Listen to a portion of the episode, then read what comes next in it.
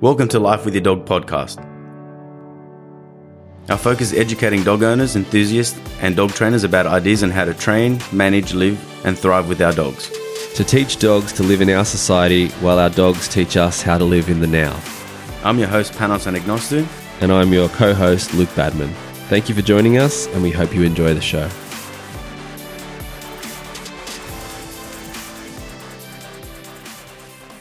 Welcome back to another episode of Life with Your Dog. Hope you're all doing well. Me and Luke are here to start the party again. How are you, my brother? Can't complain. Can't complain. It's uh, we missed a couple of weeks, didn't we? We um, yeah. we were supposed to do last week, I think, or the week before. Yeah, apologies about that. Something came up. I couldn't get out of it. It took way too long to finish, so it is what it is. And um, and this and just today, my computer wouldn't turn on. That was freaking weird. So Full I had to moon. Yeah, moon. And then also we have like a bit of a bad connection. I've acknowledged that Luke's have been a little bit buzzy and cutting out some words. So we thought we've done everything we could to fix his internet connection. If there's any issues, I'm really keen to hear if there was any technical issues, just so we can hear it. Um, how are you, my bro? What's been happening? Much. My wife is very pregnant, so that's certainly taking up a lot of our time now, preparing the house for the baby in three months for the next um, chapter. Yeah, man, exciting, times. Very excited. Amazing. Very very happy for you guys. I can't yeah. wait. Do you know boy or girl? No, we're gonna wait. Yeah, that's right. Oh, very very exciting. And um, well, I guess there's something that we're going to discuss a little bit about that, and we're going to tie that into what we want to talk about today. But we have to start right from the beginning. Today, we want to talk about anthropomorphism. And most people are like, whoa, what a massive word what the hell does that mean? But it's interesting because no, not many people know the term, but every single person performs and um, and is influenced by anthropomorphism on one level. But um, I did do a definition. I could research it, so I'm going to give one simple sentence to define what anthropomorphism is, and it is the attribution of human characteristics or behavior to a god, animal, or object. Anything you'd like to add to a definition, my bro? Um, I think like the subtitle of this episode could probably be fur babies. so true. Literally very true. It's um it's really annoying to see it, especially when it does affect you know, in terms of like the training process and the behavior of the dog, how so many people, like almost everybody, is anthropomorphic on one level because, and I guess the next thing that I wrote here is like, why do we do it? And for the biggest part, it's that it's, it, I guess it's a natural way for us to identify with the world and to make sense of the world. And it is an unavoidable or subconscious thing because we are human. And the best way that we could see the world on a fundamental level without any like, you know, specific training or much experience, I guess we would just see the world as if it applies to us because we are the ones seeing it. Does that make sense? Yeah, it does. So, like, you know, trying to understand our dogs better. And because I guess we feel bad for them. And usually it's because they don't do the things we do, but the only way that we can relate to them is by seeing them as if they are us and not for that for what they are actually meant to be. Let's give an example. One of the classic examples is my dog was looking guilty, that means that he was doing the wrong thing. And that in and, in and of itself is, is anthropomorphic. As anthropomorphic as it comes almost because you are, because if I was at home and I did the wrong thing and it was obvious I did the wrong thing and my parents came home, you know, and the couch, couch has been destroyed because I destroyed it with my teeth, you know, and then my parents coming going, Oh my God, I can't believe you did that. Of course I'm going to be guilty as they were coming. Now, this is a very arguable fact. I'm sure lots of people are like, no, my dog definitely knows. And I'm like, I just don't, I just don't know. Um, because if that was the case, then why would your dog do it? Then you say, why would a child do it? I get well, very, we can, yeah, we can get into that. Like, so there's, um, you know, there's appeasement behaviors, right? And so dogs are evolved to read our body language and they've evolved mm-hmm. over time to know what facial expressions and what body language from them will elicit a certain response from us. Now, that doesn't yes. mean that they actually know what these things are. It just means that they've worked out a way to almost, I guess, mimic that sort of facial expression or that kind of body language when they're appeasing us, when they feel that we're upset. It's not the exact same thing as actually feeling guilt. Yeah, that's a very good way of putting it. And also, as you said, you come home, dog's normal. You see the thing, oh my gosh, and the dog's like, oh my god, and then the dog goes into that behavior. That that is classic. Yeah, oh my god, the dog knew he did the wrong thing. It the reason where I where some people question is like from the moment I come home before I even see the thing, the to- the toileting issue, the destructive behavior. Usually those are the two things. It's or like you know got all the food out of the bins. Like he knew he did the wrong thing as I came home. I don't know. As I said, we can go down a massive rabbit hole in terms of all of that, but it can it can mean that. But more likely, it's you walk up to the hole that your dog's dug you freak out. The dog's like every time you walk up to the hole in a certain way, or every time you come out first thing in the morning, there's a certain pattern of behavior where the dog starts to associate, oh my God, now I'm going to get in trouble. And that's where you can see either the appeasement behavior and also the submissive behavior because they think, oh, oh, and the, and of course they're feeling scared and fearful. Oh my God, maybe you're going to shout at me, get me in trouble. So that's where that he was feeling, he was looking guilty and he knew he did the wrong thing. I think that can get us into heaps of trouble because it takes away really how the dog thinks and feels. And also to actually fix the problem, you shouldn't start by going, the dog looks guilty, hence why he should stop doing it. It should be, if the dog's done it, he found some reason to do it. There was something that was encouraging him to do the behavior. And you facilitated that by a lack of management on top of all of that. So it's better to start off in a more clinical way rather than an emotional way. And I guess another classic example is like carrying a dog like a child and treating your dog like a child. Is which which in and I saw you pause there, which in and of itself is like, well, how do we treat children?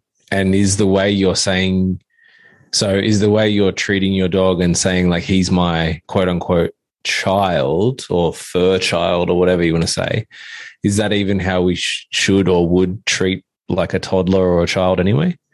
Well, like it, yeah, it's a good point. And some people do coddle their children way too much and they don't know how to let go of their children as they get older and time for them to grow. So there is a whole, you know, phenomena within that where people can't let go and they keep treating their children as if they were like a, an infant or a toddler because I guess some people can't let go of that maternal and paternal instinct. But I believe the reason why we treat the dogs like a bit of a fur baby is because of that maternal and paternal instinct that we have, especially at a certain age. Let's just say, you know, arguably after you hit puberty, you have this sense of, um, you know, wanting to, and especially later in ages, I'm talking more like late twenties and stuff. You see more people in the in the position they move out. Now it's time to, you know, have have a significant other, and the next thing is usually the dog and the child and etc where when the dog comes in at that in that piece, it's that natural instinct to be like, well, let's be parents now, and it just naturally comes out to our dog. And I do see a massive change. I'm sure I've spoken about this before. Is that once the actual real child comes, a lot of people treat the dog a lot differently, actually more like mm, an actual dog. When the dog came before the child, especially. Yeah, exactly. And look, and that's not for everybody. That's just what I've noticed. And especially from being a parent, I've seen and maybe noticed it more. And also maybe, and like with, I always feel like I've treated my dogs as if they were dogs to honor their biological, you know, makeup of what they are. That's only because I've addressed dogs in a way of, you know, formal training and getting to really dig deep into, you know, dog behavior and, and their psychology and things like that. So it's just been a natural thing for me. And I think I've even before I had any training, I didn't do the things that I see a lot of other people doing with their dogs. And of course, depends on the size of the dog. You're not carrying a Rottweiler around everywhere. But even when they're eight weeks old and they're super little tiny babies, you want to go for a walk, you want to hold him in your arms. It's probably better for him to walk on the floor because that's what he's going to do for the rest of his life. And you coddling him and treating him like an actual baby will hinder his development and his habituation, his socialization, so that he doesn't have an experience when it's time to walk on the floor when he's four months old, five months old, when he's too big, for example. And I know it's a ridiculous example, but he starts to walk on the ground, doesn't know what to do. But doesn't, but don't people do that to like Pomeranians and Chihuahuas and little cavoodles? They're small enough to be little tiny pocket little babies and they become so in, kind of thing. Yeah, they become so insecure being a little bag or being pushed in a stroller where they don't know how to be a dog, which then means we're hindering their actual growth, even though out of people's genuine, you know, um, caring and you know and providing for the dog, it's not coming from a bad place. Like I'm going to hinder, like I'm going to abuse this dog and not let him be a dog by carrying him in a handbag. It's coming out of love and affection, but it's just coming out in the wrong way We're actually impedes the dog's development and view of how they see the world. What are some of the implications you see with your clients when they are kind of treating their dogs in that way? What what typically is a like a consequence of that? So, like, I think so. What I wrote here, so it can create behavioral issues such as aggression, anxiety, and it breaks down the relationship with the person and the dog. So, even though they're giving, you know, the dog sits on the table with me, like we're talking extreme now. When I'm eating dinner, I'll put him up on the chair, I'll give him some of my food, and wow. you know, you know, he sleeps in my bed every night. Not that I have a problem with dogs sleeping on beds, as long as you invite the dog on your bed, tell him when to get off whenever you want to share some time. But to be always every single place that you go, you you know, you start to see we um people that generally are over the top anthropomorphic with their dogs generally don't have much structure and discipline in their dog's life. So the dog's following him everywhere, can't be left alone. You always need to have someone looking after the dog. I got to drop him off at, you know, my parents' house, my friend's house, my neighbor's house. Pet sitters always have to come around, doggy daycare constantly. Like the dog never ever gets to spend any time on its own because I've got a three and a half child, year old child. I'm not leaving him in the house while I go to Coles and back. That's I'm pretty sure definitely illegal, but also it's just immoral, right? Like you wouldn't because like what happens, you know, he's a child, right? Where with mm. a dog, like you said, in that natural instinct of thinking, I wouldn't leave a child here on my own. How can I leave an eight week old puppy in his pen while I go out? I can't do that. You know, and that's where it could break it down. I was like, no, you should definitely do that. So your dog can get used to being on his own because he's a dog, as well as having to live in our world. He doesn't he can't actually follow you everywhere. We're not village people where wherever we go, the dog follows. And even in village life, I'm sure your dog will have to f- pick up on certain movements and patterns where the dog's like, oh, sometimes we just don't go here and we don't come here. You know what I mean? So I think treating them like a child creates anxiety, separation anxiety in, in particular, but also it could even be social anxiety in terms of when a dog sees another dog, the dog starts to freak out. We pick him up all the time. It's okay, it's okay, it's okay. We cuddle him. You're reinforcing than, that behavior. Yeah, reinforcing the behavior, which then validates the state of mind. Because remember, when people say, don't pick the dog up when you're scared and pat him because you're going to reinforce fear, technically cannot reinforce a state of mind. You can only reinforce behaviors that are a manifestation of that state of mind. So if a dog's scared, and barking and freaking out and trying to jump up on you, for example, and you keep picking the dog up, you're reinforcing the jumping up, but you're not really reinforcing the fear, but I guess you do validate it. I heard Tyler yeah. Muto talking about that, and I'm like, that was a really great way of putting it. So I had to steal it, and thank you, sir. Um, but also, it doesn't give the dog a sense of what's actually real, and I think that's what can happen. And then, of course, aggression comes from a lot of the times can come from anxiety, or even, of course, from fear and a lack of exposure. And also, I see dogs that are the that, that are cared the most exactly like hey, what you should do for a child. And the dog has resource guarding issues, won't get off the couch. Oh no, we have to sit on the floor because the dog's on the couch now. And if you try to get him off, he bites. And it's like, you mean you sit on the floor while your dog's on the couch? Have you had clients say that to you? Yeah, it's crazy. I've heard that shit yeah, before. So um we ask the dog when we're allowed on the couch kind of thing. Well, like, oh, he's sleep. You know, he's sleeping though. You know, if we wake him up and you know he gets mad and I can't move him, so I don't want to get anywhere close to him. And and now he does it with my socks and my underpants, and and before you know it, it's the food on the floor, and you know it's it's just that these weird behaviors start to manifest when the dog has no structural boundaries. And again, when you and like one of my last points here which I'll just kind of swing right to it because I think it's important to talk about now, is it affects it affects the way that we see a dog and it breaks down the view of our dogs and what's considered appropriate and inappropriate on a cultural level.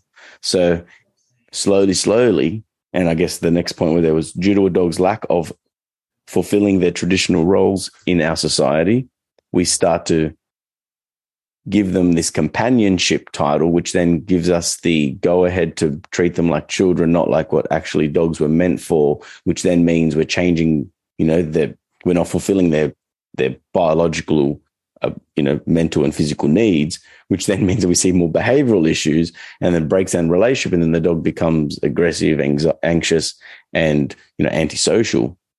And then also, not on top of that, it rules people's lives. Like, oh, we can't stay at the wedding for too long. So they go pick the dog up from my parents' house and go back home and they live here. And it's like, for your dog. Your whole life becomes like living in between managing yes. the dogs, going and, from the, the, the friend's house to the doggy daycare, or whatever it is. Yes. You can't. And even worse, when the child comes. Yourself. Yeah, the child comes and then the dog gets rehomed. It's like, what do you mean? So you treated him like a full little baby, human baby, and now he doesn't live with you anymore. Or, or one case I saw this with lady, which I was happy to see on one level, and I've definitely spoken about this because I guess it's one of the ones that that stands out. But um, so she had a little Chihuahua. Dog was pampered exactly how we spoke about with the bags and with the this and that. And again, a chihuahua, so already genetically going to be narky to people and fearful of them just on that level. And if you know chihuahuas, most of them are going to be like that. So, um, but she's amplified it. And I guess maybe it draws that sort of, you know, that person, that, that persona to, you know, acquire a chihuahua to be like my little tiny cute thing, you know? And, um, so she was very aggressive, had mad separation anxiety. And I mean aggressive to like all people, all babies, all dogs, nobody except for the owner she liked. So, um, and she lived with a husband and a baby was on the way. And she goes, My dog's so aggressive, no one can come over. I'm scared for the baby, blah, blah. So no more sleeping on the on the bed. She sleeps in a pen, or did we start crate training? I don't know if I went as far as convincing her to do crate training because I think she was like, "Oh my god, put my dog in the cage." Are you like serious? So I'm like, all right, let's just put the dog in a pen. I think that was a bit more easy going for her. And we, you know, this is how you walk a dog. This is how you teach basic commands. You've got to build some relationship. Dog needs to learn to be on its own. You know, all the basic stuff that we had to cover. And of course, we had to go into a bit more behavior modification techniques so that, you know, we can start to desensitize it to people. And she got quite well. Then it got to a point where I didn't, so like we training every like you know once a month for like three or four months and things were coming along nicely. Then the baby came i didn't see him for a while and i saw her again like a year after. So the baby was about a year old. And i've rocked up and she said this is what's happening. And i don't think there was an issue. Maybe there was like an outstanding session that we had to do or something. And she goes oh yeah now the dog fully lives outside doesn't even come inside at all wow. now. Um and you know, I think there was an issue with like her barking at her son or something. And we kind of talked through that. But it went from one extreme to another extreme where she's like, oh, yeah, she doesn't come inside anymore. We'd hardly have any time to walk her now, you know, because the baby's taking up all my time and blah, blah. And then she goes, but I'm thinking of getting my son a cat. I was like, wow. so, Why not? I was just like, look. And then she goes, look. And I'll go, why would you do that? I, she goes, maybe another dog so my dog can play with another dog. I'm like, I don't I think your dog would not be happy with another dog here. But I said to her, but why the like why not just give your the current dog everything you have and everything you can do since you have no time to even fulfill that that needs? Adding another she goes yeah but my son really wants one. I'm like he's one years old. How could he even how could he even know that. to want one? Yeah. Let alone what does that even mean? He's like i just want to spoil him. And that's where i came up with the whole like oh my god like you wouldn't eat spoiled fruit why would you like want to spoil the child? And we had this conversation. And at the end of it, she came around to understanding, oh my God, you know, like it was like almost like a revelation for for me to point some of these things out. But I but it all came down to she treated the dog like a baby when she actually wanted a real baby. And then also the dog was impeded so much because of that where if she did the right things from the beginning, she would have had a nice, well balanced, well rounded dog, hopefully, which then means she could have added a baby to her family and then everyone would have flourished together. So I haven't seen her since. Hopefully she started letting the dog in a little bit because the dog wasn't aggressive to the baby at all. Just I think it barked every time or tried to steal his food or something. Just easy management stuff, you know? So um and that's where a lot of people don't understand when we say give a dog a job. Doesn't that sound very anthropomorphic? because that's the point. It's that it sounds anthropomorphic. Um, maybe we've been guilty of being anthropomorphic then by saying that. Well, one of the points here I wrote is like it's unavoidable. It's subconscious. I don't think you can avoid it. You know, like when a dog's really stressed and like we all say, like when you say we say a golden retriever smiling, everyone can picture what we're talking about. Mm. The, you know, the happy golden retriever. But you know the smile that when a dog's stressed, like his eyebrows are up and he's like the side of his jowls are kind of like tucked up under his like his cheekbone. To the untrained eye, it just looks like a smile, right? It looks like a fool. Like, oh my God, he's smiling like the Joker. And I see that, I'm like, oh my God, the dog is stressed. And if you look at the whole picture, because it was like a meme where there was like a parrot, no, a cat on the dog's back and a parrot on his head. And he had that face. And it's like, look, like the golden retriever loves him. Like, you know, that dog's fully being made to stand still while these other animals are on his back. And he's certainly feeling stressed. He does look like he's smiling, but he's actually freaking the hell out. And that could be a big way that we could damage the dog. Oh, the dog loves it when, you know, um, when I do this thing. It's, it's like, oh my God, that that's not a good sign.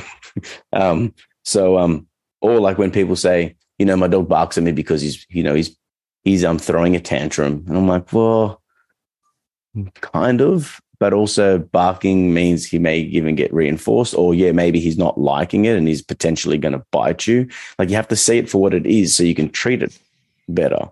And also talking about bonding and that relationship building, you should honor your dog for what he is and also give him a job in a sense of fulfilling him mentally and physically, giving him a daily routine and structure and schedule where you can fulfill everything that he needs to be so that you can have a dog as a companion and a dog for what a dog is. And I think the saddest thing is that maybe a lot of the time where most people don't want a dog, they want the idea of a dog, number one, but also a dog shaped drug.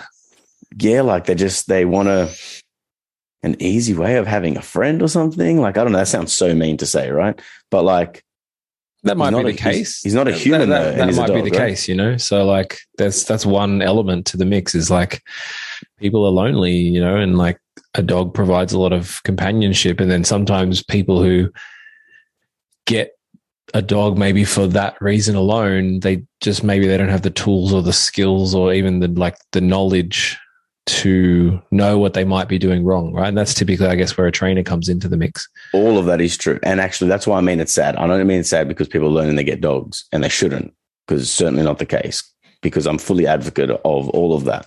I just think it's sad that we then you know we're, we're motivated to have a dog for those reasons but then we give we treat the dog as if he is another person because we need because we are lonely and we don't have people so we have a dog so we treat him like the person which then screws him up rather mm. than going look i'm lonely i'm going to get a dog i'm going to treat him like a dog and i'm going to do dog things for him to be a dog and then and then and then he can give me everything that i want rather than i'm lonely i got a dog and now the dog destroys everything he soars in my house can't have any friends over i can't see other dogs I have to walk in midnight you know so to, we have dogs to complement our lives, but sometimes they complicate it.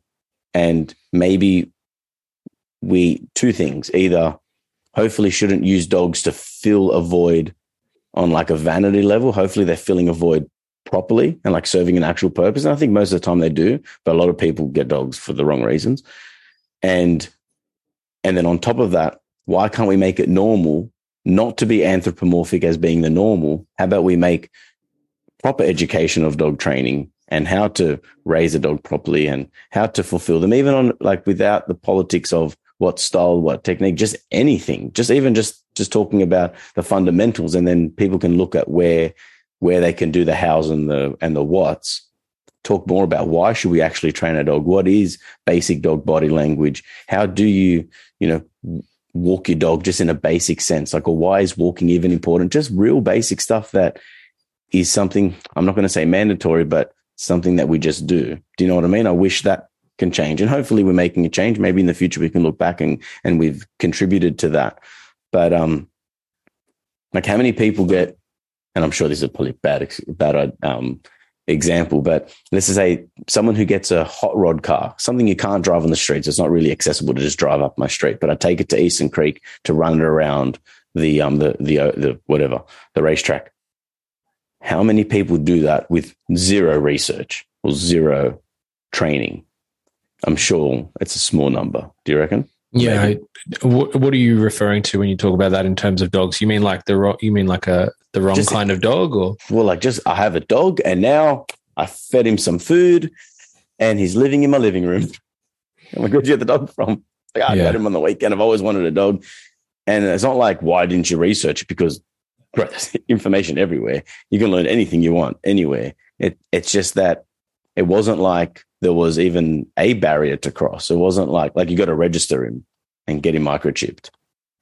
But like there's, and I'm, I'm not saying it should be a law to say you should learn, but there should be something that, and hopefully our culture would deem upon it. The problem as well with all of this is that as much as I'm saying we need to give a dog a job and give him boundaries and rules and discipline and all that sort of stuff and everything that is involved, but then what I wrote something here and it's really important. So when society anthropomorphizes our dogs, what we deem as appropriate out of anthropomorphic view may seem inappropriate and abusive to training, which then means the thing that would be most required is actually being demonized because of our anthropomorphism, which then ruins the relationship with our dogs and it spirals out of control. So, and I think that is like a bit of a, you know, it's a an effect of how we see nature in general, and that you know we even anthropomorphize the weather. You know, like some people are like, oh, it's a happy day today, or it's a sad day today. you know, it's like it's the best way for us to identify with it. So being too anthropomorphic can ruin the relationship with your dog, even though it's coming out of the good intentions. Well, yeah. There's a saying like the road the road the road to hell is paved with good intentions, right? So like people in various aspects, whether it's dogs or anything else, they can often mean the best, but actually doing the wrong thing. Exactly. Right? Okay, so so good intentions we, alone are not sufficient in most cases. No, and which which is sad as well, right? Because some most people mean well, but they don't do well. You know. Um, so Courtney, one of my clients, commented on one of our videos on Instagram, and she was asking about our take on the you know the um the the buttons that the dogs press and it makes a word. Says a oh, word like, the speaking, know, yeah, the speak buttons, thing. yeah, yeah. And she goes like, you know, and she called it a communication tool. So as we were talking, we, had, we were tossing up between two different topics. When she asked that question, I said straight away, I'm like, we're doing anthropomorphism because we see these ads always on Instagram where the dogs are hitting like, I'm hungry or, you know, pat me, I've been bad and all this sort of stuff. So what we do as a, what you would do as a training trick that can seem more than what it is. If like, if you can say, um, how was your day today? And that could be your cue to good or bad. You can click them to either like teach your dog when you give that command, they press either the orange and the red, and that means either good or bad. And then, you know, so just what happens to be, they press. It's like, oh, you had a good day. And then you go like, you know, are you hungry? And they always click yes, you know, and um, what would you like? And they, and then, you know, you can teach dogs to respond to those questions, those cues, those like a specific, you know, usually the, the last word within that sentence which then is a cue to press the button, and then you yeah. can make a story out of it. Just now, like what they do. Bearing bearing in mind, just like a a clicker or a, any kind of verbal marker or cue, like when you first show the dog that um, button with that specific word, it means nothing until you pair it with a behavior, right? So it's like the, the dog doesn't know what intrinsically what that word. means. No, yes. they've just learned that that cue yes. has the same result every time they press it from it, the exactly human, right? So it's not like you come home and then your dog like, "Hey, I'm feeling bad because I'm hungry," and like that's that's what it looks like, but it's not that. Now, not to take away from the trick because you know you get a free shape, these commands, which is pretty easy. And also, you know, if you have like 12 buttons, that's like 12 different associations. The dog needs to understand what cue to what color. And like, it's not like it's the easiest thing in the world. It's not the most difficult thing to teach, but it's not a communication tool. It's not like you can ask your dog something and then he tells you what he feels. That's being anthropomorphic. It's like me being um, dumb, like I couldn't speak and that I would press a button to communicate or use sign language. That is a human thing dogs just don't do that. So it's not part of them. So, um, but certainly, and her dog Ziggy is a really smart dog. So she can What's certainly buy a little Kelpie cross. Yeah, certainly so buy. There you the go. That's like intelligent dog. Intelligent dog. You have the the the the the capacity to teach these things, and you can teach most dogs to do this. But yeah, she would certainly thrive on it, and it is a complex skill. Even saying like an intelligent you know an intelligent breed more than an, than another breed. I guess even that is like slightly anthropomorphic right? It's well like, that was so remember there was three topics we are going to choose from and the other one well the last one remember it said types of intelligence? That's mm. so maybe one of the next topics that we talk about is that because what is intelligent? Yeah. because you and know how do like, we define that in the context of a dog? Like exactly. and it reminds me of what makes a border collie smarter than i don't know other another yeah another random breed? Like how do you define that well, like how do you measure it? exactly. It's very hard to measure because you wouldn't get you wouldn't get a let's just say random breed. You're not going to get a bulldog typically to herd sheep. That's in that example. Now, when a dog can herd the sheep, you'll be like a smart dog. But when you see the border collie trying to kill a bull and hang off its body, it's like dumb sheep. Why is it biting his ankles? Where the bulldog bites its skin somewhere where it's like, you know, the ear or the neck or something. And you're like, smart dog trying to kill that bull. He's smart. Where the border collie is going for his ankles and he's trying to move him somewhere. It's like, what's that dog doing? He's not a stupid dog. You see what I mean? But then yeah. roles reversed. What's intelligent? Just like Einstein saying you can't um to well fully butchered and now. I got to remember it. Um, if a fish judge himself on his ability to climb, he'll live his whole life thinking he's stupid mm-hmm. because fish don't climb. So um, unless it's a climbing fish. But you know, every time I say that in my head or out loud, I always remind myself of those fish that climb up the waterways, which is um, hilarious. So that is a very small fish, then, right? So I guess it's things to think about. You know, what is intelligent, and yeah, I guess we'll get into all of that. I think it's very fascinating that we can we discuss that. Um, the last point here is like you know, dying, denying your dog's fundamental needs can be another outcome of being anthropomorphic. So look, obviously we're preaching here saying people should be learning more about dogs and blah, blah, blah. And you're listening to a podcast about dog training. So awesome. You're not the person we're talking about. We're talking about. You're already in the top, probably 1% of dog owners to even seek out something like this, I would say. Already awesome. Um, but, um, but there's a little pat on the back for you. Yeah, exactly. But, but however, whoever's listened to this, can you know have another way of thinking about it because most people didn't know what anthropomorphism was before they started listening to this. So you know what it is? Spot it when you see it and don't just go don't be anthropomorphic. Like give a remedy or a solution to what the situation is otherwise just being annoying. Um, and most people that are going to be anthropomorphic will probably always will be unless they have a reason to change. So that's another thing like my parents would be like the worst for that.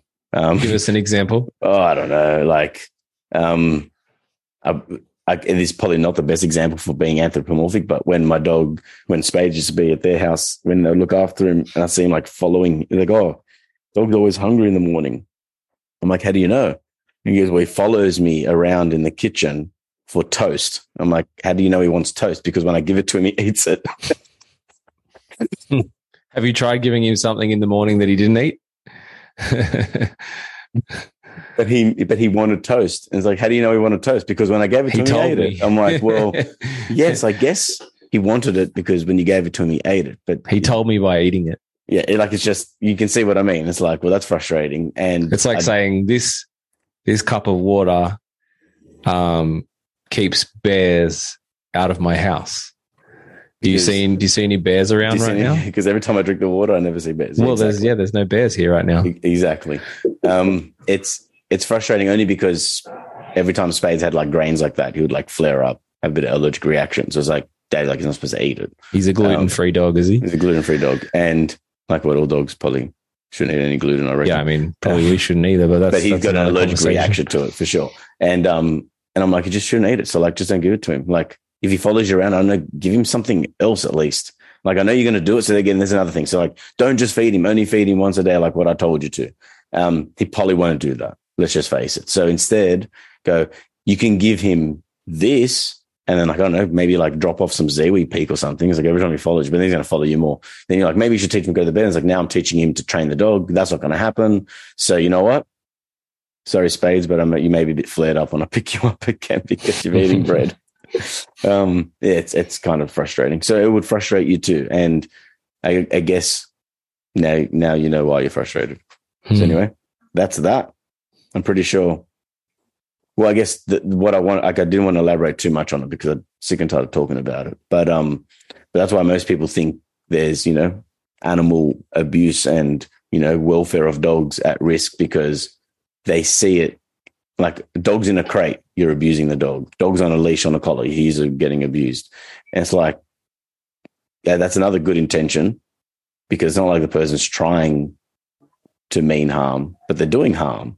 And that shouldn't be cool. But if somebody who doesn't know better hears it, they're like, oh, yeah, certainly.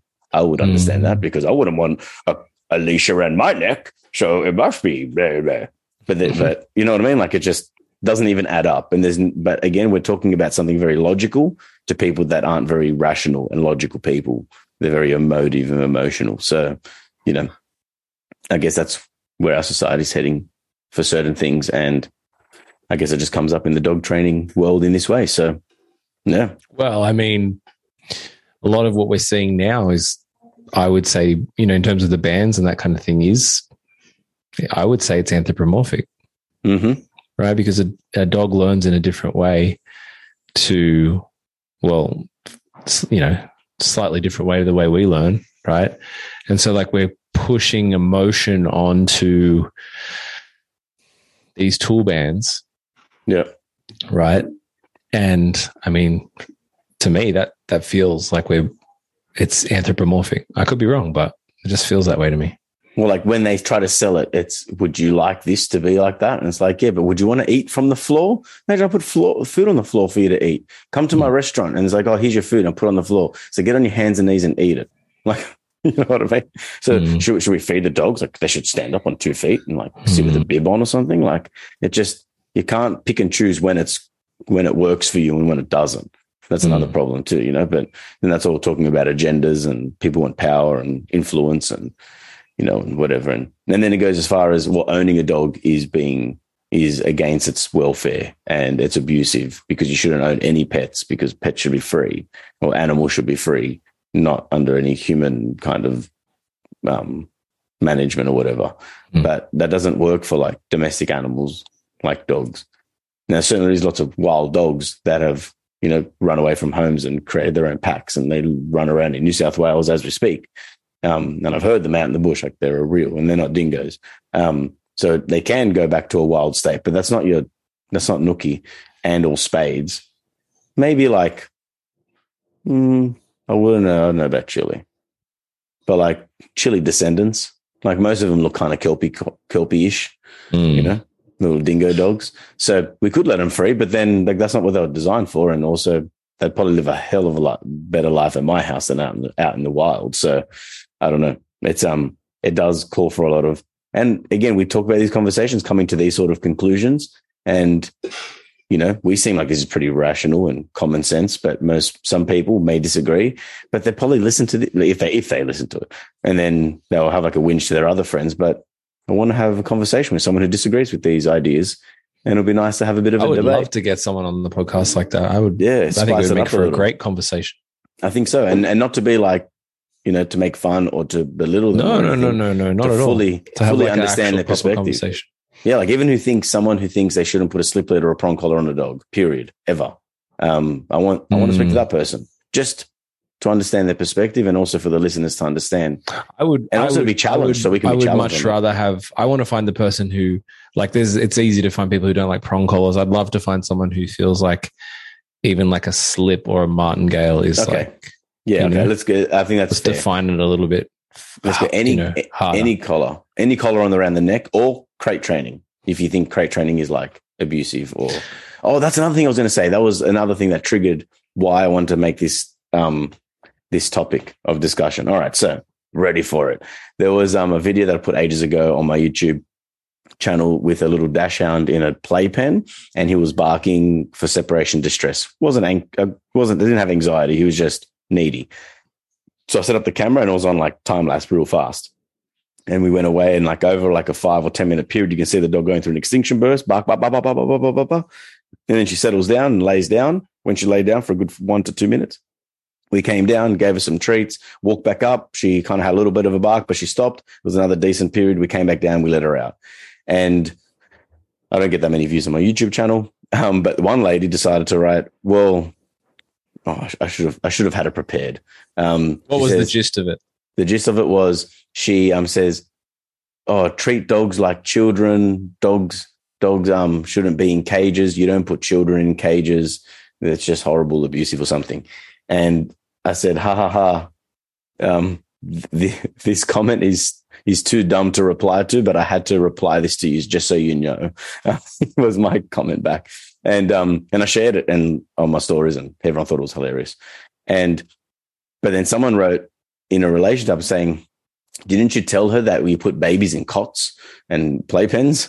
Um, You know, so like, what's the difference? I'm like, listen, that's way too rational for this person's thinking. This person's already sold on the idea because she had to leave a comment on a video that's had like 32 views or something ridiculous. So it's like not not 32,000, just 32. Like I think, you know, so it's not like, oh my God, I have to say, I have to say something to all these comments. She was the only person who wrote something. But apparently comments are the mark of a very good YouTube video. So you've obviously done something right. 32 views. It only took you 32 views to get one comment. That's like, I feel like that's a very high ratio. Oh, thank you, sir. Thank you. Yeah. yeah. Um, and, and the algorithm loves controversy too. So even better. Perfect. So maybe I'll go back and there'll be more views on that video. Um, but uh, but I think it was funny because he was exactly right. Well, you put a baby in a cot to manage the baby so the baby doesn't like fall out or like hurt itself and whatever, and to like manage it. Like it's just you we do for a baby, like for a dog. So I got a puppy dog at that. It wasn't even like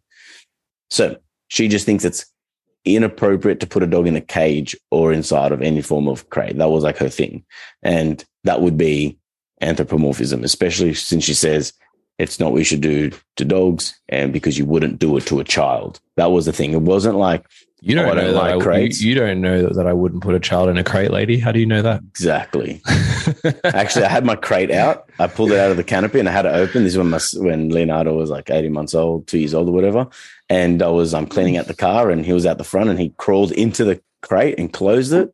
And I looked back, and that was when his hair was wild. We hadn't cut it yet, so he'd look like a little Tarzan baby inside inside of the crate, and he pulled it closer. So I did take a photo of it. Hopefully, um, that doesn't get you monster. Yeah. yeah. exactly. It's like look at this putting this savage, you, savage child in a crate. Um, but yeah, I think it's just it blocks the common sense because most people will then say, let the puppy run free, but then the puppy shits everywhere and destroys everything. And then you can't have anything nice. So now you live under the, the rule of your puppy. And how is that any better for anybody, especially if the puppy swallows something inappropriate and dies? So it's like, it just, none of it makes sense. It's not a common sense thing. But again, you'd be surprised how much has to be taught to people so that they can see it that way and be like, oh, interesting. I'm going to try that. And they try and they're like, wow. It's also another thing for dog trainers listening is how you speak about it. Like, don't be so offended that someone's being anthropomorphic because it is something triggering because we do honor the dog and we feel, I feel anyway, very like, you know, we've got to honor the dog spirit for what it is and represent it. And then when someone's being anthropomorphic, it's almost like it's so annoying that it makes you angry in a way. And it's like, how stupid can you fucking be? And you, oh, and not that I've gone that far and been that frustrated. But mm. there's been times where I see it and go, like, listen. And then we talk about it as if you've never talked about it before. No one's ever heard it before. And we're teaching this to a, to a young person because it is not obvious. It's totally not obvious. Like, okay, a dog pees on the bush. And when he rubs his leg, you're like, oh, he's cleaning his feet, you know, because he may have got pee on it. You're like, no, he's doing the opposite. He's spreading his scent as far as it can go. So everyone knows I peed on this tree. And it's like, oh, wow. We don't live in their world of odor. We don't know what they've done with that odor. Well, is it an odor or a scent? I think it's a scent if it comes off an animal and an odor if it was. Comes off an object, is it? Off an object. I'm pretty sure okay. that's what we heard on the TCP. Mm-hmm. Um, so, um, but regardless, we don't think like that. So we, we're, we're going to be, anthrop- so if you're talking to somebody and trying to educate them and they're doing something anthropomorphic, ease up when you're talking about it because it can you can get fired up um, just from personal experience, and I'm sure um, everyone understands what I'm talking about. So that's that for today's episode. I reckon that's a good place to finish it up. Yes, sir. Well, thank you everyone for listening. You know what to do. Send us some love. Any questions? Hit us I up. noticed our Spotify reviews are, are, are growing. So I, I did see some. If you haven't already taken the three and a half seconds that it takes to click on the review on Spotify, you know, it might be nice if you helped us out. Give us some love. Give us a five stars. And for those of you that don't listen on Spotify, like let's join the 21st century, you know? Yeah, or you can do it on Apple Podcast. Yeah, either way. Either one. We love you all. Thanks, guys. We'll see you next time. Bye. Thank you for listening to another episode of Life with Your Dog. Please share with your friends if you're enjoying our podcast and leave a review on Apple Podcasts to help others find the show. You can also find us on Instagram and Facebook, Life with Your Dog Podcast. My name's Panos, and to keep up with my dog training adventures, tips, and techniques, you can find me on Instagram at np underscore dog underscore training, my website, npdogtraining.com, or my YouTube channel, Nooches Pooches. Thanks for listening, guys. My name's Luke. If you'd like to find out more about my dog training services, you can find me at www.kizuna, that's K I Z U N A, canine, C A N I N E. Dot com .com.au. Uh, I'm also on Instagram at Kizuna Canine Training. Thanks again, and we'll see you next time.